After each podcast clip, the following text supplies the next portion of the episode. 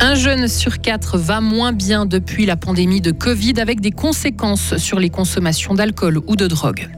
Il faut juger en bonne et due forme les agissements de la Russie en Ukraine, selon le Conseil de l'Europe.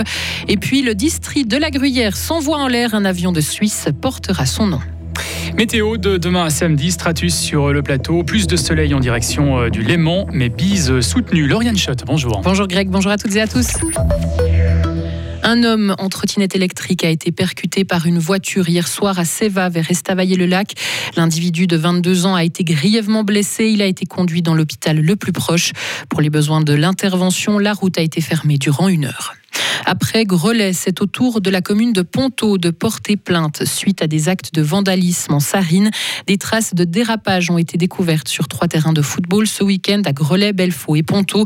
Les terrains ne peuvent donc pas être utilisés pour l'instant. Il faudra attendre que la neige fonde pour évaluer l'ampleur des dégâts. Extinction Rébellion euh, Fribourg va continuer ses actes de désobéissance civile. L'organisation l'a décidé la semaine passée, alors qu'au Royaume-Uni, Extinction Rébellion a annoncé abandonner ce type d'action dans l'espace public. À Fribourg, on estime qu'elles sont encore nécessaires, même si elles vont désormais être dirigées davantage contre les instances politiques et économiques.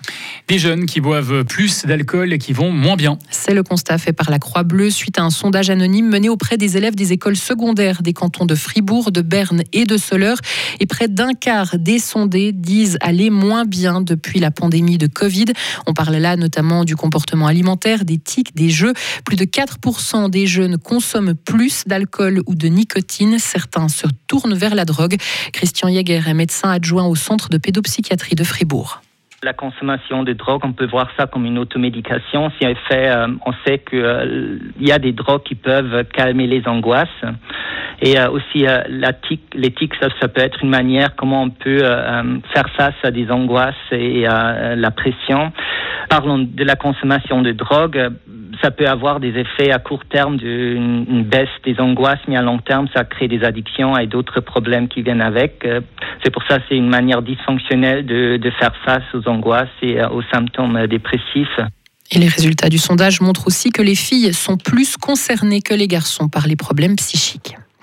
Le nombre d'agressions, de menaces, de harcèlement et d'autres incidents dans les centres fédéraux d'asile diminue en Suisse.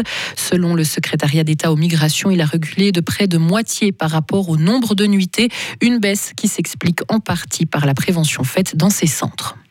Les manifestations pour réclamer la démission de la présidente du Pérou se poursuivent. De violents affrontements ont eu lieu hier dans la capitale du pays, à Lima, où plusieurs milliers de protestataires étaient rassemblés. Depuis le début de ces manifestations, en décembre, 46 personnes ont été tuées. Et la Suisse prend position sur ce sujet. Elle demande un respect des droits humains au Pérou. Devant le Conseil des droits de l'homme de l'ONU, la Confédération a salué l'engagement des autorités à mener des investigations sur les violations depuis un mois et demi dans le pays. Selon la mission suisse auprès de l'Organisation des Nations Unies, les partis doivent renoncer à la violence et entamer un dialogue. L'attaque de la Russie contre l'Ukraine doit être reconnue et poursuivie comme crime. C'est l'avis de la Commission des questions juridiques du Conseil de l'Europe. Elle recommande la création d'un tribunal international spécifique à ce conflit. Damien Cotier est le président de la délégation suisse au Conseil de l'Europe. Il défendra demain à Strasbourg la mise en place d'un tel tribunal passe pas un jour sans qu'il y ait un gouvernement qui annonce qu'il se rallie à cette idée. Hier, la, ministre des Affaires étrangères allemande qui était à Strasbourg euh, a annoncé son soutien à cette idée. Il y a quelques jours, c'était le gouvernement des Pays-Bas. Il y a régulièrement des gouvernements qui annoncent s'être ralliés à, cette idée. Il y avait une hésitation au début. Je dois dire que j'avais aussi une hésitation moi-même parce que la question qu'on doit se poser, c'est est-ce que ça va empêcher d'arriver vers la paix ou est-ce que ça va contribuer à la paix?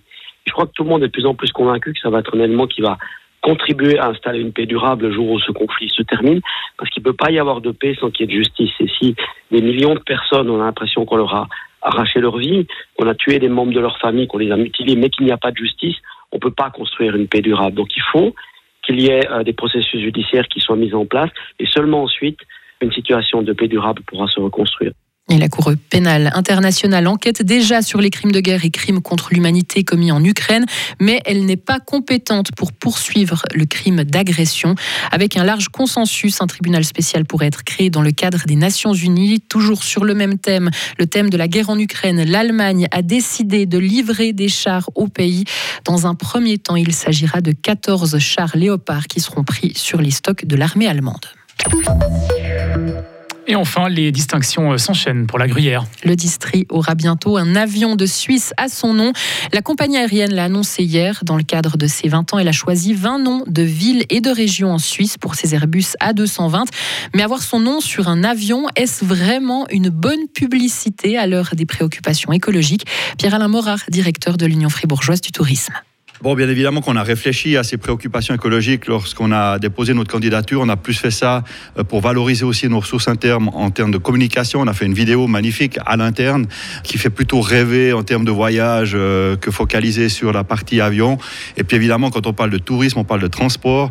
Et l'avion reste un moyen de transport pour se déplacer d'un endroit à l'autre. Donc à quelque part, euh, de valoriser aussi cette nouvelle gamme d'avions modernes, ça fait partie également de l'offre touristique. Alors c'est pour nous plutôt une valeur valorisation euh, de la gruyère euh, sur un avion dans le cadre du 20e anniversaire de Suisse euh, qu'une préoccupation plus écologique. Et en début de semaine, la chaîne américaine CNN avait déjà classé le village de Gruyère comme destination à visiter en 2023.